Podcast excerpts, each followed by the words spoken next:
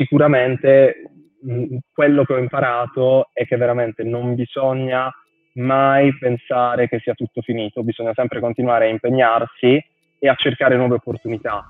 E, ehm, è molto più difficile fare il passaggio, diciamo, da 0 a 1 rispetto a quello da 1 a 10. Cioè, il primo ostacolo da superare è sempre quello più difficile. Una volta che si riesce a superare quella difficoltà, poi il resto viene un po' da sé.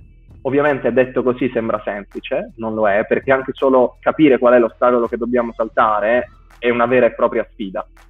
E, però secondo me sta tutto lì.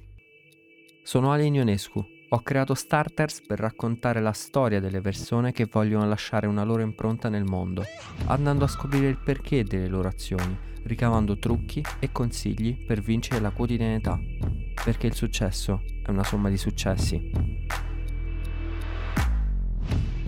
Salve a tutti e benvenuti su Starters. L'ospite di oggi è un consulente della Diesel Consulting. Lui si è laureato in International Economics and Management alla Bocconi, ha lavorato per il World Economic Forum e come business analyst per Edingo. Signore e signori, vi presento Mario De Pinto. Benvenuto Mario.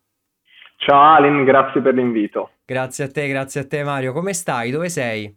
Tutto bene, tutto bene. Io sono a Bari, ormai faccio base qui già da un po' e, e niente, sono qui nel mio, nel mio, studio in casa. Nel tuo studio a casa, infatti parlavamo prima del, del, mostro di computer che ti stai creando così da, da lavorare full, full a casa, quindi. Che mi sto sognando, che mi sto sognando per ora, però cerchiamo piano piano di arrivarci.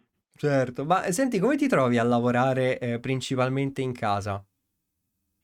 Guarda, in realtà la mia esperienza è sempre stata questa, nel senso che non ho mai avuto un ufficio.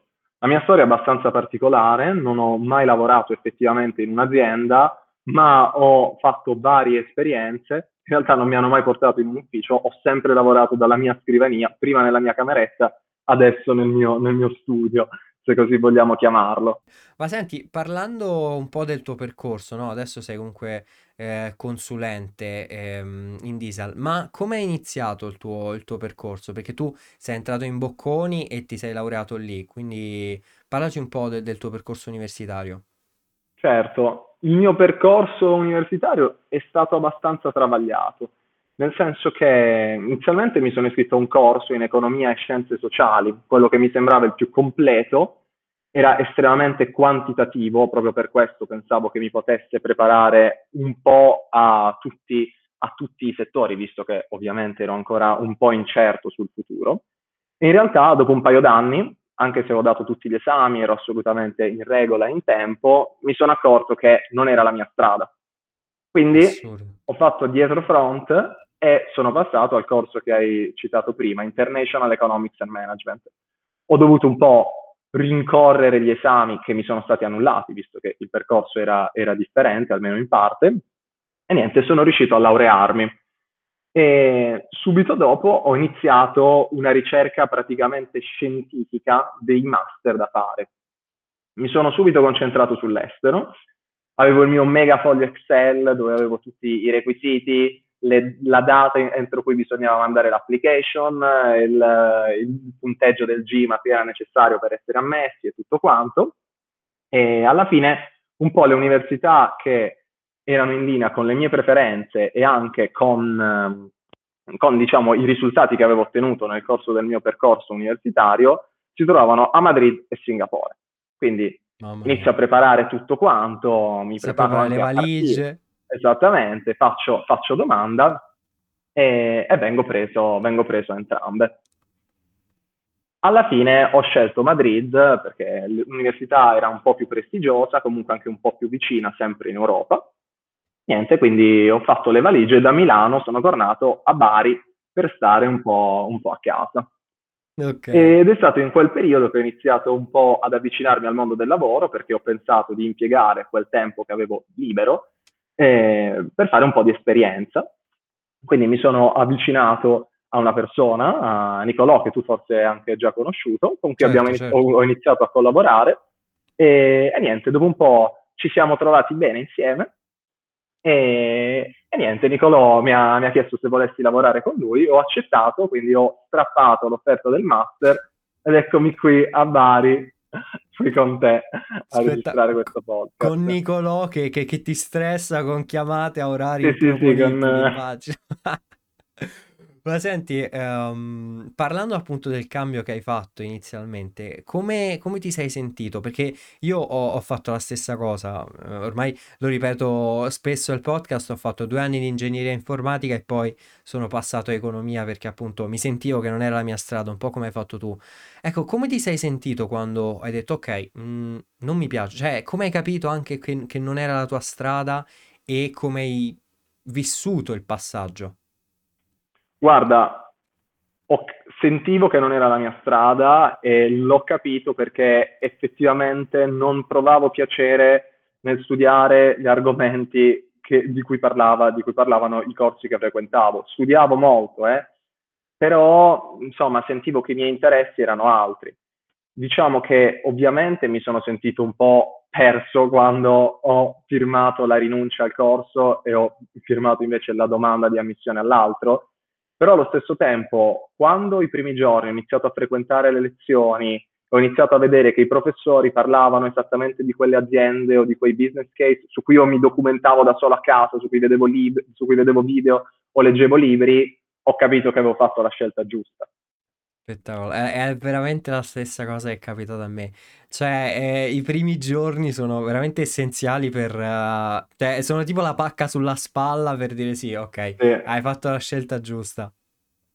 sì, sì, sì, è, è stato veramente incredibile. Cioè, ho iniziato proprio a ritrovare la passione per le cose che studiavo.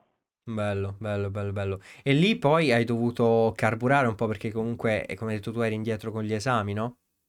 Io ho dovuto carburare un po', nel senso che mi hanno annullato un semestre e ho dovuto recuperarlo, eh, però il mio obiettivo era sem- è sempre stato quello di fare tutto in, tutto in un anno, quindi in un anno ho praticamente recuperato un anno e mezzo di esami, ne ho fatti tipo 15, eh, di cui tra l'altro la maggior parte in un'estate, una delle più impegnative della mia vita, e niente, alla fine ce l'ho fatta. Quindi... L'importante è quello. Ma ti sentivi sì, sì, anche un po' indietro rispetto agli altri? Cioè cascavi nel, nel confronto con gli altri? Beh, certo. Eh, nel senso che, come si dice sempre, è facile confrontarsi con chi è messo peggio, è più difficile confrontarsi con chi è messo meglio. Il problema è che a volte non dico che chi è messo peggio non ci sia, però ci siamo vicini, nel senso che la mia esperienza universitaria non è stata proprio felice. Certo. E in più l'ambiente che frequentavo era estremamente competitivo. Certo. l'obiettivo era sempre il massimo, si puntava soltanto a quello. Quindi ovviamente a volte a livello di risultati, cioè, sentivo più che altro di stare in qualche modo perdendo il mio futuro dalle mani, visto che come ben sai eh, spesso purtroppo con determinati risultati non è possibile accedere a una serie di opportunità e sì. basta, finito. Eh, in quel momento stai firmando il fatto che non, non potrai più fare determinate cose. Quindi sì, da quel sì, punto di vista sì, mi sentivo, mi sentivo abbattuto. Allo stesso tempo però era anche necessario cercare, cercare un'opportunità. E quindi appunto mi sono messo lì col mio foglio Excel e ho iniziato a cercarla. Assurdo. Quindi comunque sei andato dritto per la tua strada. Tu avevi, avevi un obiettivo uh, sul quale puntavi una volta uscito dall'università, per esempio, faccio uh, questo percorso di studi perché voglio entrare qui e uh, qui richiedono determinati requisiti o comunque volevi finire l'università, appunto? No, no. Sicuramente volevo continuare l'università e guarda un po', mi sono sbagliato, visto che poi non l'ho più, non l'ho più continuata e non avevo, um, non avevo le idee così chiare fin dal primo giorno, però sicuramente nel momento in cui tutti i tuoi amici, tutti i tuoi conoscenti, tutti i tuoi colleghi di università parlano di determinate cose, iniziano a fare le domande e lo stage qui, l'università lì, il master da quest'altra parte, inizi anche tu a entrare in quell'ottica. Quindi arrivi a un certo punto in cui scatta qualcosa, capisci che devi orientarti verso una certa strada, però ti guardi indietro e dici, ah, non lo posso fare. Mamma mia. E, e quindi lì, lì iniziano un po' i problemi anche con se stessi che bisogna cercare di affrontare e di risolvere. Ecco, come li affrontavi tu? Perché secondo me eh, molti soffrono questa cosa. Beh, sì, eh, devo dire che non è facile, nel senso che, come ti dicevo prima, io sono sempre stato estremamente studioso Certo. e non riuscivo a far corrispondere una performance di, eleve- di livello elevato alla quantità e all'intensità di studio che ci mettevo. E quindi era veramente demoralizzante. Mm, Mi ricordo che ogni volta noi ricevevamo i voti eh, tramite sms, quindi nelle situazioni più disparate arrivava il messaggino, tu dicevi oh vediamo un po' chi mi ha scritto, invece tiravi fuori il telefonino e mi si gelava il sangue. Certo. E, ovviamente devo dire che non mi sono lasciato andare, ho sempre pensato all'esame successivo, all'ostacolo successivo e niente, quindi bene o male ci provavo, ci provavo sempre. Sicuramente mh, quello che ho imparato è che veramente non bisogna mai pensare che sia tutto finito, bisogna sempre continuare a impegnarsi e a cercare nuove opportunità. Ehm, è molto più difficile fare il passaggio, diciamo, da 0 a 1 rispetto a quello da 1 a 10. Cioè, il primo ostacolo da superare è sempre quello più difficile. Una volta che si riesce a superare quella difficoltà, poi il resto viene un po' da sé. Ovviamente detto così sembra semplice, non lo è, perché anche solo capire qual è l'ostacolo che dobbiamo saltare è una vera e propria sfida. Esatto. Eh, però secondo me sta tutto lì. È vero, è vero, è vero. Anche perché poi appunto eh, magari ci mettevi veramente tanto, tanto effort nel- nello studiare un esame, poi magari anche per un minimo errore di distrazione non prendevi un voto che, che comunque secondo te ti meritavi, no? Assolutamente, assolutamente. E I criteri di valutazione, tra l'altro, dell'università che ho frequentavo, non, non mi trovavo bene, Certo, Eh, nel senso che appunto incappare in questo meccanismo di cui hai appena parlato era molto semplice. Bastava magari un errore per far abbassare drammaticamente il, il voto dell'esame e niente, quindi lì era, era tutto finito, non potevi più, non potevi più tornare indietro. certo, mamma mia. No, è vero, è vero, perché comunque mm, un sacco, un sacco di persone, anche per esempio nelle storie, per esempio di, di Nicolò, no? Vedi un sacco di persone che temono questo fatto del, del voto, che faccio, accetto, non accetto, ho studiato tanto, eccetera, eccetera, non so che fare, mi sento indietro rispetto agli altri. È pesante, pesante da, da affrontare.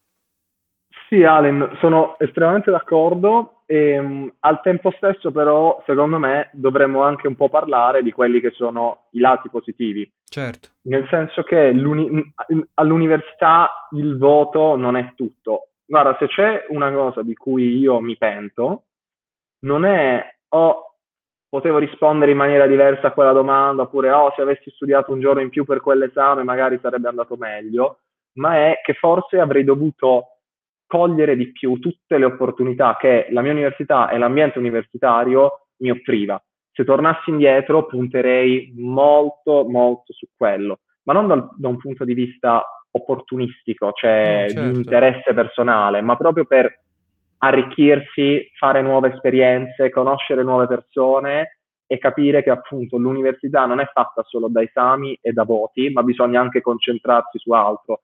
Ed è anzi proprio un'attitudine un po' più aperta, la volontà di cercare di affrontare nuove sfide, quella che effettivamente poi ti porta a raggiungere determinati risultati. certo, certo. Grazie, grazie davvero per, per questi consigli, perché eh, ci tengo anch'io a, a questa cosa perché appunto molte volte ci si concentra veramente troppo sul voto e si perde, si perde un po' quello che è, eh, l'ambiente universitario. E- ma senti, tu poi dopo, cioè mentre facevi la Bocconi sei andato anche a Cambridge alla London School of Economics, giusto? Sì, diciamo che nel corso del mio- de- dell'università ho cercato di fare un po' di esperienze all'estero. Quindi tra, tra il- c'era la possibilità di fare degli esami in università straniere e poi di convertirli nel, del, del percorso. E tra il primo e il secondo anno di università ho, ho fatto due esami all'Università di Cambridge, mentre invece tra il secondo e il terzo anno sono andato alla London School of Economics per un altro esame e quindi ho avuto modo di, oltre che appunto sperimentare un po' l'università all'estero, anche di capire effettivamente come funzionava. Quello che ho visto è, è, stato, è stato, estremamente diverso dall'università italiana. L'università italiana ormai quasi per definizione è molto più orientata sulle nozioni e sulla teoria. All'estero invece i professori incoraggiano molto lo scambio di idee, incoraggiano molto la partecipazione degli studenti e anche il modo in cui si studiano le materie è molto più pratico, cioè si inizia a fare un po' di pratica con quelli che sono anche i modelli economici, non necessariamente software o cose sì, strane, sì, anche sì, i modelli economici che si studiano. E, anche il momento dell'esame è molto diverso, nel senso che mentre l'università italiana ti porta quasi a pensare che l'esame sia soltanto un ostacolo da superare, me lo devo togliere, si dice di solito. Uh-huh. Lì invece è effettivamente un momento in cui si verifica se lo studente ha capito i concetti che sono stati, che sono stati spiegati nel corso delle lezioni, um, si è più a proprio agio e, e niente, ad esempio mi ricordo che alla London School of Economics ci davano la possibilità di scegliere gli esercizi che volevamo fare durante l'esame, te ne davano, non so, 10 e dicevano scegli tu i tre che vuoi fare e su cui verrai valutato. No, vabbè. Certo, anche perché magari le domande erano molto, non erano esclusivamente, non dovevi soltanto dimostrare di aver studiato, dovevi sì. ragionare. Quindi se ti faccio una domanda o te ne faccio un'altra, è uguale, perché mi devi dimostrare che sai ragionare, non devi solo farmi vedere che hai studiato quella pagina del libro. Assurdo, assurdo, questo non lo sapevo. Ed è comunque un altro tipo di, di esperienza, cioè totalmente diversa. È un altro tipo di esperienza perché a lezione si è molto anche più incoraggiati a dire la propria, non c'è la paura di sbagliare, eh, ci sono molte più attività di gruppo. Ehm, e questa comunque è una cosa che ho notato anche in Italia. Il primo corso che ho frequentato, quello in economia e scienze sociali, era in italiano Uh-huh. Il secondo invece era un corso internazionale, quindi in inglese, aperto anche a molti più studi- studenti stranieri, quindi, e l'impostazione didattica era, era molto diversa, era appunto molto più su questo stile internazionale. Bellissimo, bellissimo. Poi hai comunque fatto esperienza all'estero, hai comunque mh, coltivato la lingua, no? La lingua inglese. Certo, la lingua inglese che ormai è veramente, è veramente fondamentale, non si eh, può non sapere. Quindi... Esatto. Esatto, esatto. Ehm, allora, poi tu hai finito, diciamo, hai finito il percorso universitario e come hai detto prima, ehm, puntavi su un master. Poi a un certo punto hai strappato il foglio del master. Ma, Esatto. ma come ti sei sentito quando poi hai strappato il foglio del master?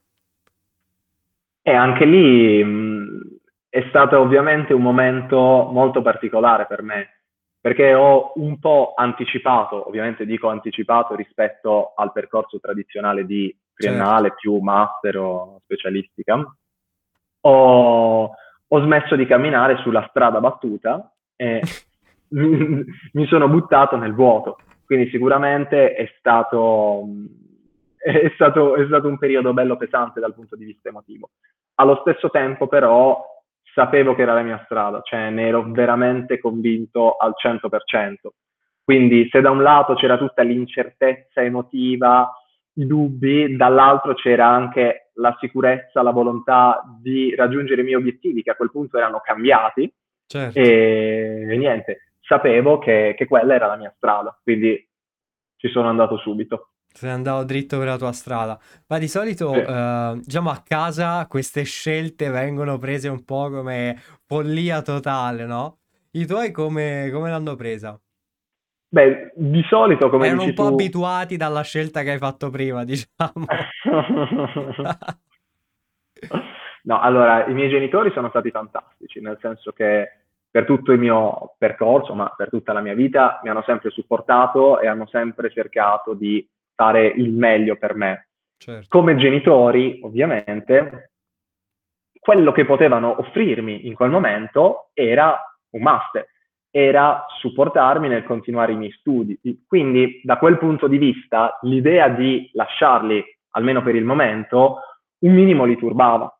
Eh, proprio perché in qualche modo perdevano la sensazione di starmi supportando attivamente. Allo stesso tempo, però, vedevano che ero felice finalmente di fare quello che stavo facendo e stavano vedendo l'impegno anche che ci mettevo e quindi sono stati, sono stati anche loro felici di continuare a supportarmi in questa scelta. Spettacolo, spettacolo. È vero perché molte volte appunto mh, si crea molta eh, quasi ansia, comunque paura, diciamo, per, per il percorso del proprio figlio quando fa queste scelte un po' drastiche. Sì, ehm, la questione è che adesso sicuramente più che in passato sta avvenendo un cambiamento di mentalità. Mm. Quel, il cambiamento, lo stesso cambiamento di mentalità dovrebbe probabilmente avvenire di più anche negli studenti, nel senso che nel momento in cui vado a lasciare il percorso di studi e mi butto nel mondo del lavoro incerto e anche molto più grande, in cui la strada non è battuta, come dicevamo prima, sì. farlo dopo la triennale o farlo dopo la magistrale, a livello di sensazioni di incertezza, è quasi lo stesso. Ora, ovviamente, non sto dicendo che non serva fare il master o la magistrale, certo, sono delle certo. tappe fondamentali che danno nuove conoscenze, danno nuovi valori, assolutamente bisogna farlo, così come bisogna cercare di prendere i voti più alti possibili. Assolutamente. Però la, la stessa incertezza che si prova andando a lavorare dopo tre anni di studio o dopo cinque è uguale, non, non cambia tanto. Quindi è solo quasi un meccanismo psicologico di difesa, secondo me, che porta le ragazze e i ragazzi a pensare che sia meglio posticipare quel momento. Ok, è vero, è vero. Io infatti consiglio, consiglio sempre di mettersi alla prova in qualche modo, anche magari non buttandosi nel mondo del lavoro uh, con qualcosa di grande, no? Cercando qualcosa di grande, ma anche fare esperienza su progetti personali, che siano anche magari, come hai detto tu prima, parte dell'ambiente universitario, perché ci sono moltissime realtà che ti permettono di fare esperienza rimanendo comunque all'università, continuando il tuo percorso di studi. Sì, ci sono tante associazioni, poi come hai detto tu, eh, adesso non so, ci si potrebbe aprire una pagina sui social, ad esempio, iniziare a creare la propria community, iniziare a mettere in mostra le proprie conoscenze, anche non necessariamente per farsi vedere, ma per abituarsi all'idea che dall'altro lato c'è qualcuno che ti legge e che quindi diciamo, ti porta a sentire un po' di più la pressione di, in quello che fai. Certo. E, è fondamentale e al momento è quello che fa la differenza. Sono un po' di parte nel fare questo discorso, però mi sto sempre di più convincendo che, almeno nel mio settore, ehm, l'idea di prendersi qualche anno prima di fare un master non sia poi così male. Okay. Ehm, c'è la possibilità di guardare un po' come va il mondo del lavoro, di capire meglio che, quelle che sono le proprie preferenze personali, le proprie skills, certo. capire su quale settore e su quale competenza puntare. Ehm, qualche anno di esperienza, anche non al top, come hai detto tu, può sicuramente aiutare a fare una scelta più consapevole nel momento in cui ci si iscrive a un master. Esatto, ecco, mh, rimanendo su questo tema, secondo te quali sono le le competenze indispensabili per, per fare bene il mondo d'oggi, oltre, come detto prima, l'inglese? Allora, questa è una domanda molto, molto vasta e ehm, cerchiamo, cerchiamo di rispondere in una maniera abbastanza generica. Ogni anno, e poi, poi ovviamente entriamo nello specifico. Certo. Ogni anno il World Economic Forum fa una lista delle 10 competenze che servono per, per avere successo nel mondo del lavoro del futuro. E quelle che piacciono a me sono il problem solving, quindi la capacità di, è banale, ma in realtà no, è una parola un po' inflazionata. E cerchiamo di definirla bene. Il problem solving è la capacità di utilizzare dei concetti concreti per risolvere dei problemi astratti. Ok. E non, non è così banale. E poi c'è il, il pensiero critico, il critical thinking. Eh, critical thinking significa cerca, saper valutare i pro e i contro di determinate alternative e scegliere quella più adatta alla situazione che si sta affrontando. E, e poi un'altra, che mi, mi piace, un'altra competenza che mi piace molto è l'emotional intelligence, l'intelligenza emotiva. Certo. Quindi la capacità di entrare in sintonia con chi ci sta davanti capire quali sono le leve emotive che lo portano ad avere determinate reazioni e ovviamente adeguare di conseguenza il proprio comportamento e quello che si dice. E, ehm, quindi diciamo, queste sono le skills che servono secondo il World Economic Forum. Adesso invece magari vediamo, entriamo un po' più nello specifico e, e vediamo quelle che servono secondo la DISAL.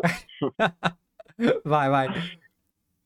L'inglese, come abbiamo detto tu, è la, è la priorità, però lo diamo quasi per scontato. Sì. Eh, Anche se non lo è, perché comunque molti lo diamo per scontato, però è veramente essenziale al mondo d'oggi.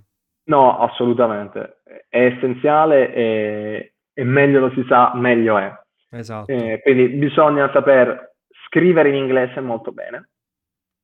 Dopodiché bisogna saper scrivere bene in generale. La capacità di strutturare pensieri implica anche la capacità di saper strutturare un report, un articolo, una presentazione, un'email ed è fondamentale.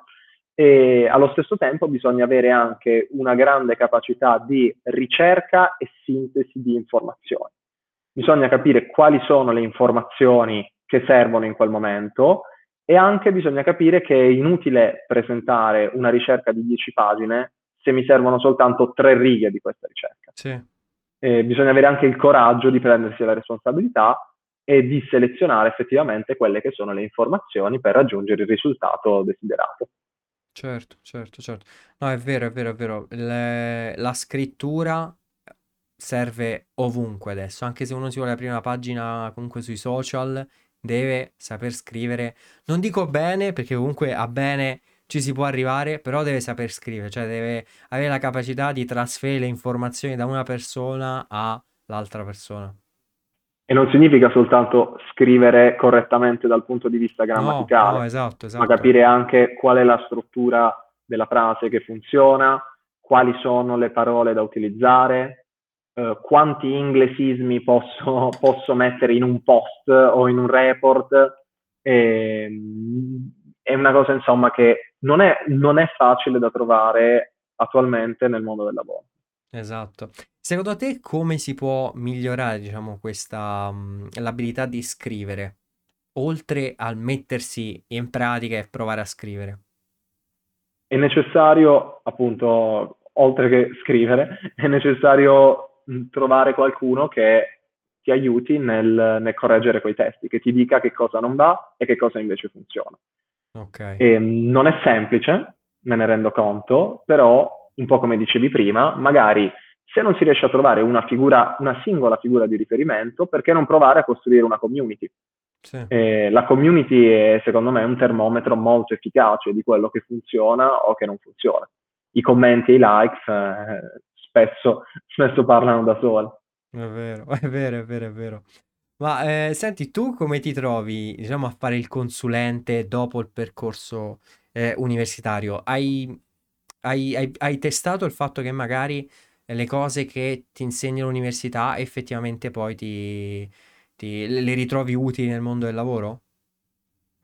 L'università sicuramente ha il compito dell'università, Sì, soprattutto nella fase iniziale, è quello di dare un'infarinatura generale dei concetti che eh, è necessario conoscere in un determinato settore, in una determinata materia.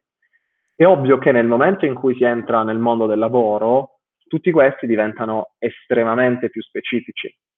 Certo. l'università non potrà mai essere in grado, o un percorso breve o normale Generale, esatto. universitario non potrà mai essere in grado di darti tutte le nozioni che ti servono per il mondo del lavoro, ma non è un problema secondo me nel senso che quello che conta di più è quello che nella mia esperienza personale più mi è servito all'università è imparare qual è la giusta attitudine da mantenere in determinati contesti, e imparare la gestione dello stress, e imparare come affrontare e risolvere determinati problemi, come gestire più task allo stesso tempo e quindi un po' queste situazioni bisogna anche andarsene a cercare se non è l'università stessa che, che le offre. E, um, ovviamente certo. compatibilmente, stiamo generalizzando molto, però compatibilmente con il proprio percorso di studi, la certo, materia certo, che si sta certo. studiando in quel momento, Eh, ad esempio, se faccio un esame ogni tre mesi, non imparerò mai a studiare due cose contemporaneamente. E già questo è banale. Studiare statistica la mattina e scienza delle finanze il pomeriggio è, è, è diverso che studiare due mesi statistica e due mesi scienza delle finanze. Eh, imparare, sfruttare l'università per imparare queste dinamiche è secondo me fondamentale e poi fa la differenza nel mondo del lavoro. Molte altre cose poi si imparano facendole. Esatto, esatto. Ecco, eh, eh, continuiamo sull'organizzazione perché um, mi sembri da come parli una persona molto molto organizzata. Quindi eh, volevo chiederti, l'organizzazione degli orari, come, come te la gestisci? E, più, che, più, che, orari parliamo di task nel, okay. mio, nel mio, ambito. E io uso due strumenti principali. Uno, vabbè, super, super comune, Google Calendar, quindi okay. lì mi segno tutto, ho due calendari, uno è il mio personale, uno invece è quello professionale e lo utilizzo per segnarmi gli impegni, qualche promemoria e, e tutte le cose che devo fare. Poi invece utilizzo un foglio, un foglio Google in cui sì, uso un foglio Google in cui segno eh, quello che devo fare, l'email a cui si riferisce, così posso cliccarci direttamente e so subito a quale email devo rispondere, e la deadline ed eventuali appunti o note. Assurdo, spettacolo. Quella del foglio Google mi mancava, non l'avevo mai sentita. Ma sei molto al tradizionale, no? sì, sono molto al tradizionale. Vabbè, qui entriamo in discorsi un po' più specifici, però sì, perché mh, mm, mi piace usare strumenti che possano, che po- in cui intanto non, diper- non dipendo da un servizio, quindi non dipendo da un'app o da una piattaforma specifica, Okay. E mi piace usare servizi che posso utilizzare su tutti i miei dispositivi, dal computer fisso, portatile, telefono. Spettacolo. E a cui eventualmente posso anche accedere da altri computer. Eh. Tutto, tutto, mm, tutto, in ambiente, no? Tutto a portata di mano praticamente. Tutto sincronizzato. Ma senti, a livello di orari invece, eh, cioè la mattina hai una determinata sveglia, hai una determinata ora in cui stacchi o sei flessibile? Mi sveglio abbastanza presto, circa per le sette e mezza, e no, le, le mie giornate sono più o meno ognuna diversa dall'altra, però sì, si lavora, si lavora molto, devo dire mi impegno parecchio e devo essere a disposizione sia dei clienti che dei colleghi per aiutarli, per supportarli. Quindi in realtà le giornate di solito vanno, vanno un po' per le lunghe, non ho una routine tipo. Ok, ok. E um, nello specifico tu cosa fai? A livello di consulenza in che, in che ambito? A livello di consulenza um, ci occupiamo di, di tre cose specifiche. Una è la comunicazione, comunicazione strategica. La seconda è invece la strategia. La terza invece riguarda un po' più public policy e studi per istituzioni sovranazionali. Ehm, nell'ambito della comunicazione strategica aiutiamo i nostri clienti a capire cosa comunicare, quando e come. Può sembrare banale, ma non lo è assolutamente e in determinate situazioni scegliere le parole più giuste, scegliere anche il canale più appropriato fa davvero la differenza esatto. e porta le persone che ascoltano quel messaggio a percepirlo in una maniera completamente diversa. Io per ora mi sto concentrando molto, molto di più su, su, questo, su questo ambito.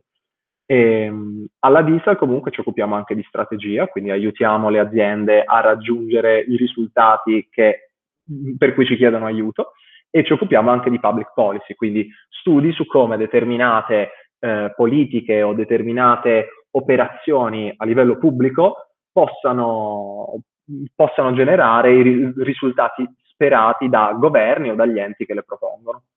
E qual è l'ambito che ti piace di più? Eh, questa è una bella domanda. devo dire che il, um, i, miei, i, miei, interessi sono un po', come si suol dire, a pettine. Ok. Nel, nel senso che ho, non, non mi piace essere verticale soltanto su un tema, ma mi piace andarne a toccare tanti. Ok. Eh, mi annoierei a fare sempre la stessa cosa. Quindi essere in un contesto in cui con i colleghi e con i clienti possiamo andare a toccare tematiche molto differenti mi stimola veramente, mi stimola veramente tanto. Quindi ti, diciamo, ti adatti alla situazione, alla richiesta. O almeno cerco di farlo. Ma senti, eh, parlavo prima della tua passione per la tecnologia, no? Che ormai eh, chi, chi lavora con te lo sa meglio di tutti. Ma eh, com'è nata? Cioè, cos'è che ti piace della, della tecnologia? Perché comunque sei molto uh, quasi tradizionalista su determinate cose, però poi sulla tecnologia vai, vai avanti, vai avanti. E, um, non, non, saprei dire, come, come le, tutte le passioni migliori, non saprei dire da dove è iniziata. Fin da quando ero bambino un po' smanettavo con vari dispositivi, computer, eccetera, eccetera. Diciamo che della tecnologia la cosa che mi piace è l'applicazione della tecnologia a qualcosa di effettivamente utile. Nel momento okay. in cui dispositivi, piattaforme, applicazioni mi aiutano a vivere meglio dal punto di vista ovviamente personale e molto anche dal punto di vista professionale, eh, io impazzisco veramente, cioè mi piace il modo in cui la tecnologia sia in grado di aumentare esponenzialmente la nostra efficienza, eh, mi piace l'idea di poter scrivere un documento dal telefono mentre sono in treno o in aereo, così come mi piace l'idea di sedermi alla mia scrivania, guardare il mio computer e mettermi lì più tranquillo a gestire i task della settimana, capire che cosa c'è da fare. Spettacolo. E riguardo alla tecnologia, secondo te quali saranno i trend dei, dei prossimi anni che, che andranno più forte? Oggi domande molto semplici, devo dire. mi, hanno, mi, hanno, detto di metterti su un banco di prova, quindi proprio ti sto, ti sto sparando domandone. Guarda, probabilmente sembrerà un po' scontato, però la tecnologia verso cui ci stiamo muovendo è sicuramente l'intelligenza artificiale e il machine learning quindi la capacità di sistemi informatici di apprendere informazioni e metterle in pratica. Sì. E, ehm, secondo me è un trend sempre più in crescita perché può essere applicato davvero a qualsiasi settore, sia in ambiti un po' più specifici come possono essere, non so, uh, l'ingegneria, l'ingegneria informatica, la programmazione, sia invece ad, in ambiti più vicini a tutti noi, può essere il marketing, la customer care, sì, sì, la prenotazione di un biglietto aereo, tutte queste cose si stanno sviluppando molto e nel futuro vedo sempre di più i computer al centro delle, delle interazioni.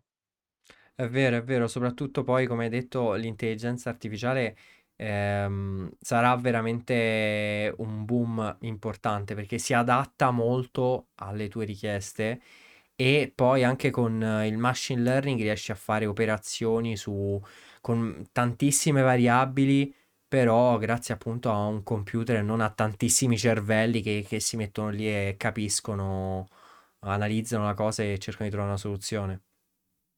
Sì, sì, puoi fare, puoi fare veramente qualsiasi cosa. C'era una frase che se non ricordo male diceva una cosa tipo che prima era l'uomo a scrivere il codice, adesso è il codice che scrive i programmi, diciamo, e, e, ci stiamo muovendo sempre di più verso quella direzione. È vero, è vero. Senti Mario, ma ehm, tu leggi? Hai, trovi anche tempo per leggere durante le, le chiamate con, con i, i, clienti?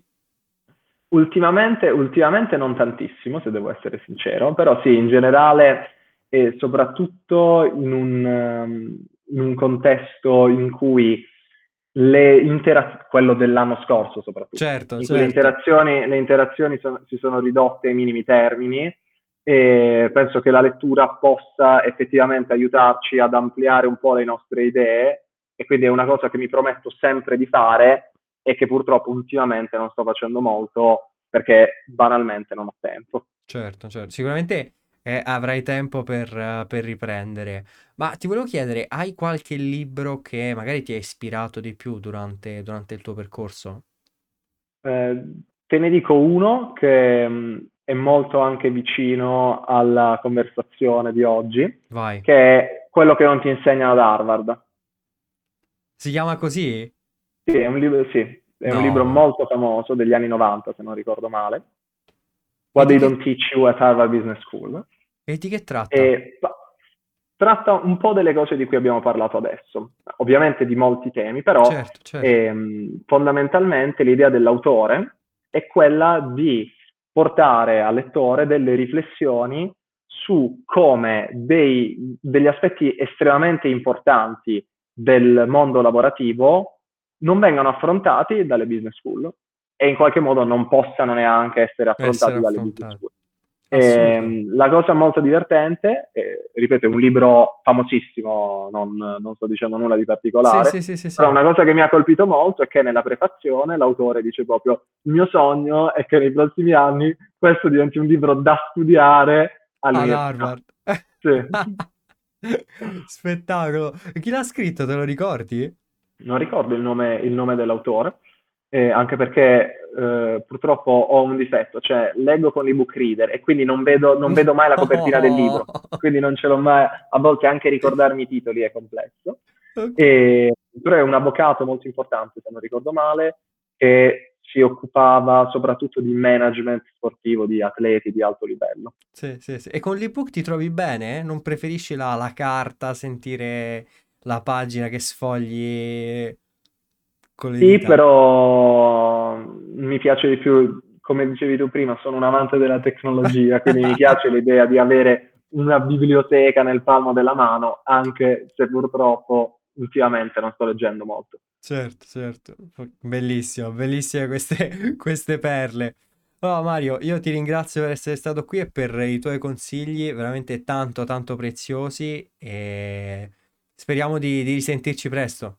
Certo, Alin, grazie mille a te, è stata una bellissima chiacchierata. Grazie.